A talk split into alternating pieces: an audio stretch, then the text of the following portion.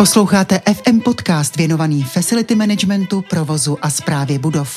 Redakce časopisu Facility Management Journal pravidelně natáčí s těmi nejzajímavějšími odborníky z oboru.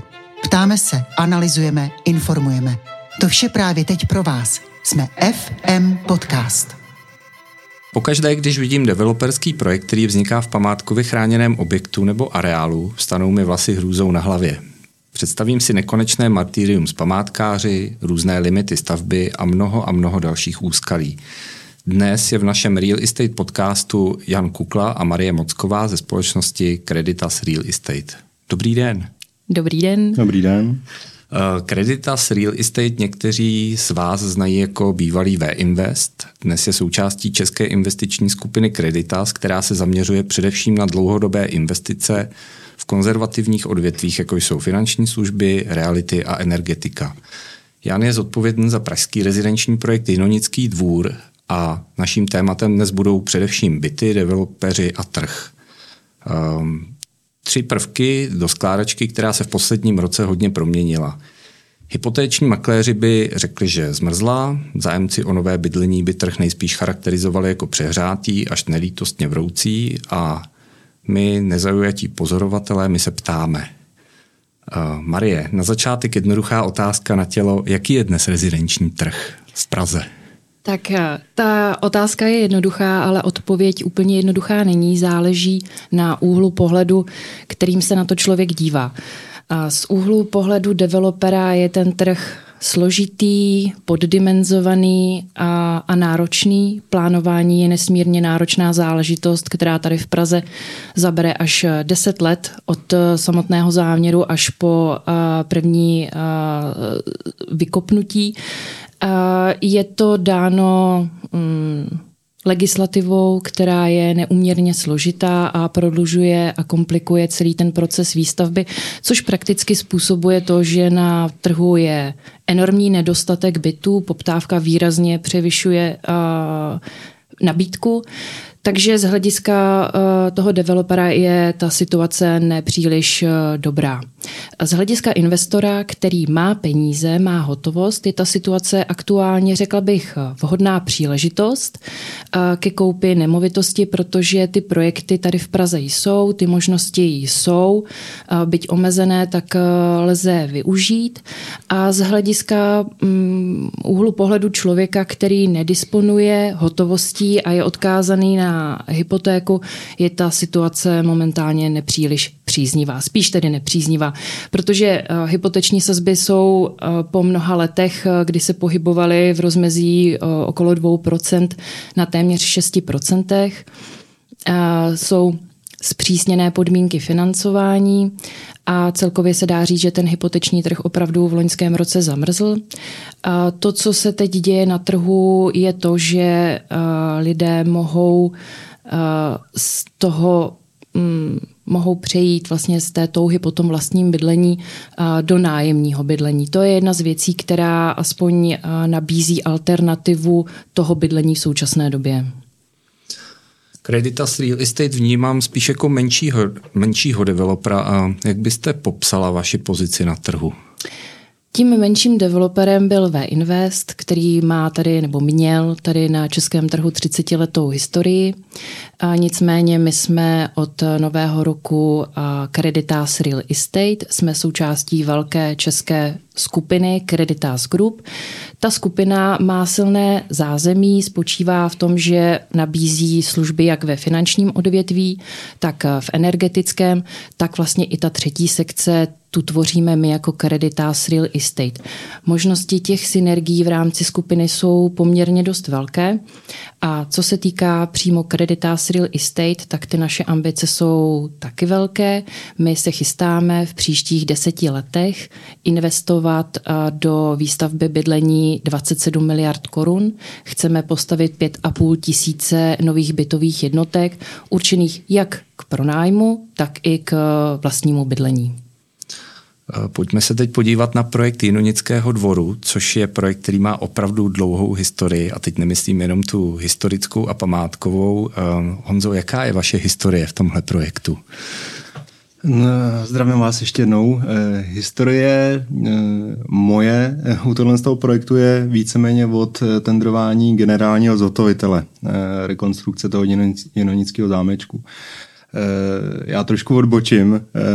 Musím říct, že se mi líbil váš úvod, kdy jste říkal, že jako vám stávají, když tak povím, vlasy hrůzou, když si představíte rekonstrukci památky, to martýrium z památkáři a takhle.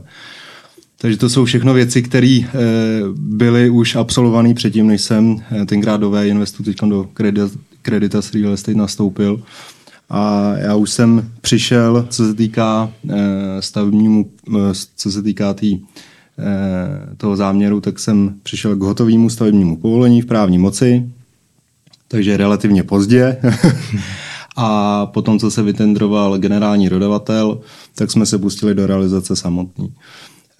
Ta realizace ještě musela být odložena z důvodu toho, že se pod Jinonickým dvorem našly archeologické vykopávky, našla se tam středověká tvrz, takže to celý ten záměr zpozdilo o jednu stavební sezónu, protože opravdu se celý ten dvor musel rozčtverečkovat, štětečkama všechno, jak to známe všichni z filmů, obnažit. Co šlo, tak se odvezlo do Pražského muzea, co nešlo, tak tam je uchováno pro další generace. Takže tohle to byla nějaká jako komplikace, když jsme celou tu realizaci zahajovali. Ale pak už jsme se teda ponořili do samotné stavby. A ta trvala vlastně teďkon nějaký 2,5 roku. Nedávno jsme skolaudovali. Takže to byla víceméně 3letá anabáze, aby jsme se od nějakého prvního kopnutí dostali na závěr. Naši posluchači jsou profesionálové v oboru. Zkuste nám ten projekt ve stručnosti popsat. Mm-hmm. Jak je velký? Jsou to byty? Mm-hmm. Je to exkluzivní nemovitost na Praze 5? Tak. Obecně je ten záměr unikátní v tom, že Praze jako v širším okolí už ubývají podobné typy nemovitostí. Většinou, co šlo zachránit, tak už se zachránilo. Co nešlo zachránit, tak samozřejmě levnější je, když to není památkově chráněné nějaké historické stavby, zdemolovat a stavět, tak říkajíc, na zelený louce. Rekonstrukce je vždycky nejdražší. A tohle je vlastně jedna z posledních nemovitostí takových těch dvorů, co se stavěly dříve kolem Prahy. Celý ten Jinonický dvůr sloužil jako takový výjezdní sídlo pro rod Schwarzenbergů. A podobné dvory byly v Kunraticích a takhle vlastně kolem té dřívější malé Prahy. No a tenhle ten zůstával pořád i po bývalým režimu víceméně opuštěný. Byly tam různý záměry na wellness centrum, na nějaké hotelové funkce a nakonec V-Invest se rozhodl, že z toho udělá bydlení, protože bydlení uměl nejlépe. A unikátní na tom je rozhodně celá ta představa, že vezmu zámeček, který opravdu sloužil panstvu, vezmu zemědělské usedlosti, které jsou kolem toho dvora, byla tam spilka, pivovár a všechno to renovuju a změním to funkční užití na byty. A těch bytů tam máme teď přes 50, máme tam pár nebytových jednotek a 6 komercí, ale unikátní je to v tom, že tam není ani jeden stejný byt. Všechny ty byty jsou úplně odlišný svojí dispozicí, svým stvárněním. Máme byty, které jsou v podkroví, mezonetový, máme byty, které jsou v přízemí podklenutými stropy. Jsou tam byty s novodobými velkými skleněnými okny, nebo jsou tam byty zase s kaslovými špaletovými okny. Takže když tam chodí klienti, tak pokud je tohle jako upoutá, tak je opravdu dobrý, když si projdou celý ten areál, protože nelze říct, že tady máte jeden byt a ten se opakuje po celém developerském záměru. Takže to je na tom určitě jako zajímavý a unikátní. No a samozřejmě spoustu zajímavostí bylo během té realizace, co na nás vyskočilo. Jinonický dvůr vlastně je velmi specifický projekt pro velmi specifickou cílovou skupinu. Jak jste na tom vlastně dneska s prodejem toho projektu? Specifický to je. Na druhou stranu nám to pomáhá v tom, že když máte klienta, který si chce koupit něco atypického a ne klasický byt na okraji Prahy, novodobý developerský zástavbě, tak jde třeba do širšího centra, dívá se na nějaký podkrovní byty a tam je samozřejmě ještě prodejní cena jiná než oproti našemu záměru, ale ten standard je obdobnej. Když vás něco takového zaujímá, tak se můžete koupit podkrovní byt na Vinohradech, kterých samozřejmě na trhu není mnoho, anebo jít prostě do Jinonického dvora a mít obdobný standard s tím, že máte parkování v podzemních garážích, že jste kousek od metra a samozřejmě 10 minut od Smíchova. Takže máme klienty, který hledají trošku něco jiného, který naštěstí často, když navážu na to, co říkala kolegyně, tak mají vlastní prostředky na bydlení, takže ten developerský záměr, ten Jinonický dvůr konkrétně není tolik závislý na klientech s hypotékou. Mm-hmm. A to je asi taková jako charakteristika těch lidí, kteří o to mají zájem. Baví vás FM Podcast? Přijďte k nám do studia. Zveme si zajímavé osobnosti českého facility managementu a ptáme se jich. Příští host můžete být vy. Napište nám na mail redakce@fmjournal.cz. Jsme FM Podcast. Architektonický návrh pro vás zpracovávalo studio MS Architekti. Jaká byla ta spolupráce? Na čem vlastně ta architektura u takhle složité památkové rekonstrukce byla postavená? To studio MS Architekti nerealizovalo nebo neprojektovalo pouze tu část toho Jinonického zámečku samotného. Ta naše skupina vlastně měla celý to území rozčleněno do několika etap a architekti a projektanti vlastně navrhovali postupně v čase ty jednotlivé etapy, přičemž ten Jinonický zámeček byl uvažován, že bude druhá etapa. Nakonec se dokončil jako poslední. Víme ještě jednoho bytového domu, který je tam uvažován. Ale oni se věnovali vlastně celý té lokalitě. Co se týká samotného zámečku, tak samozřejmě to bylo nejsložitější v tom, že tam museli spolu s námi, s investory, projednávat s památkáři veškerý úskalí, který ta kulturní památka má. Úplně zásadní bylo projednání vikýřů do podkroví, protože dělat novodobý vikýře do kulturní památky je opravdu něco atypického a standardně se to nerealizuje. Nicméně tady bylo i památkářům jasný, že v momentě, kdy nedokážeme do těch podkrovních prostor dostat prodejní plochu, tak ten záměr celý nedával ekonomický smysl. Takže bylo mnoha měsíční vyjednávání o tom, jak ty vikýře mají vypadat, kolik jich bude, samozřejmě v návaznosti na studie denního osvětlení, velikosti těch prosklených ploch a tak dále. Takže výsledkem byly vikýře, který tam teď můžeme vidět, který jsou moderní, nehrajou se na nic historického, přiznáváme, že je to prostě novodobá konstrukce, jsou prosklený i ze stran, aby ta konstrukce byla co nejvíc subtilní, odlehčená vizuálně. Jsou barevně přiznaný, nejsou tam vlastně žádný vyzdívky, celý je to do antracitového odstínu, jako ostatní novodobí věci v tom areálu. Takže člověk, vlastně, který tam teď vstoupí, a nejenom když to vidí z ulice, ale opravdu ještě uvnitř toho dvora, tak vidí ten kontrast těch novodobých prvků, které tam jsou s tím původním. Takže vikýře to byla jedna taková jako atypická věc, s kterou si projektanti museli poradit. Určitě bylo hodně složitý vůbec zpracování a řešení dřevěných konstrukcí krovů. Pochopitelně ten požadavek na kulturní památce je takový, že co jde zachovat, tak musí být zachováno. Je to naprosto logický a správný. Nicméně fakticky to znamená to, že vy máte nějaký barokní krov, musíte ho celý rozebrat, snést. Každý ten prvek toho krovu, krokové hambálky musí být označený.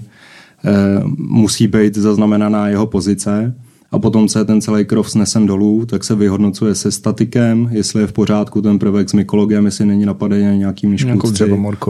A v momentě, kdy to projde tím kolečkem, tak jdou památkáři a ty posvětí, který z těch dřevěných prvků opravdu může být odvezený a který se musí vrátit zpátky.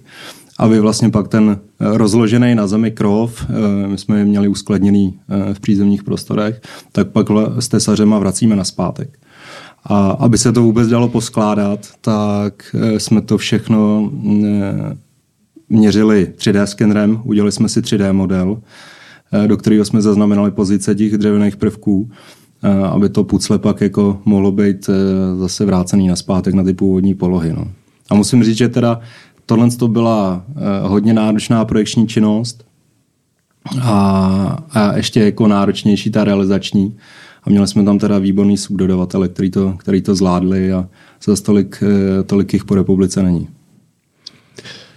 Mě na začátku našeho rozhovoru, Marie, zaujalo ta částka, kterou jste zmiňovala, kterou máte připravenou na akvizice a na další rozvoj realitní divize.